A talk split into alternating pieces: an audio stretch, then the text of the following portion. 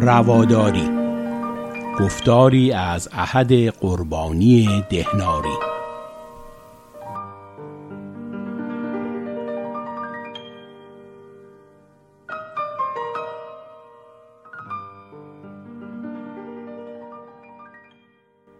با درودهای گرم بر شنوندگان ارجمند رادیو پویا.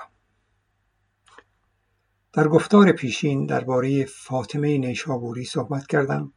که علا رغم سنگاندازی های مردان عارف به مقامی بسیار وارا در عرفان رسید.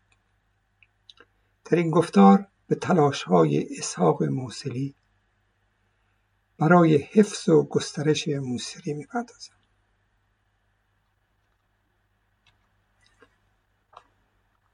اسحاق موسولی شاعر، راوی، موسیقیدان، نوازنده و خواننده معروف دربار هارون الرشید مأمون و واسه بود. او خود را وارث و پیرو باربد شاعر نوازنده موسیقیدان بربط نواز و تران سرای بلند آوازه ایرانی دربار خست پرویز پادشاه ساسانی می‌دانست. اسحاق موسولی شاگرد پدرش ابراهیم موسلی و آموزگار موسیقیدان خواننده و بربط نواز مشهور ابوالحسن زریاب. او اوزان موسیقی را تحت نظم و ترتیب ویژه درآورد و در کتابی ها و های خود را از نظر وزن طبق بندی کرده بود. او می گفت لذت های دنیا چهار چیز است خوردن نوشیدن آواز شنیدن و زن خواستن. و همه آنها سرانجام دل آدمی را می‌زند و به ملال می انجامد جز آواز شنیدن متعصبان و قشریون در تلاشند که دنیا را بر مردم سخت و ناگوار سازند از این رو برخوردی از این رو برخورداری از نعمات مادی و لذتهای دنیوی عرصه دیگر مبارزه بین قشریون عبوس و یأسانگیز و آزادگان گشادرو و امیدوار بوده است. هرچند در قرآن به روشنی از روا بودن بهرهمندی از نعمات دنیا آیه های فراوانی وجود دارد. علا رغمان قشریون در اندیشه های عبوس خیش پافشاری می‌کنند.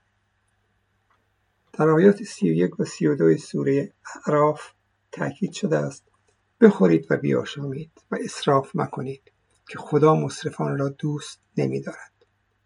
بگو ای پیامبر چه کسی زینتهای خدا را که برای بندگان خود آفریده حرام کرده و از صرف خوراکهای گوارا منع نموده است؟ همچنین در آیات 87 و 88 سوره مائده آمده است.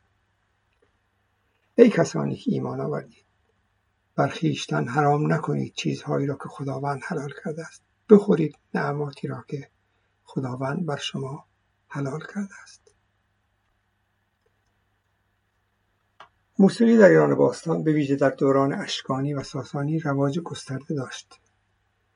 موسیقیدانهای بزرگی چون باربد نکیسا رامتین و بامشاد زبانزد مردم بودند. منوچهری دامغانی در شعری می‌گوید بلبل باغی به باغ دوش نوایی بزد خوبتر از باربد نیکتر از بامشاد.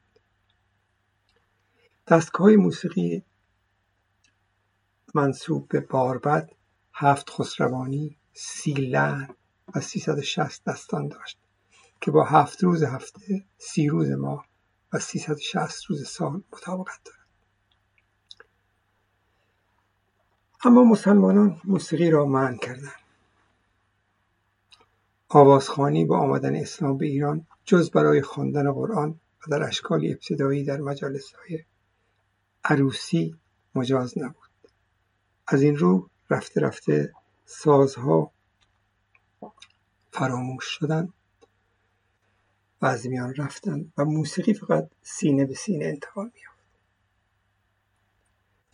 دانشمندان فیلسوفان شاعران و عارفان و موسیقیدانان در حفظ و گسترش موسیقی ایران پس از حمله مسلمانان به ایران تلاش فراوان کردند.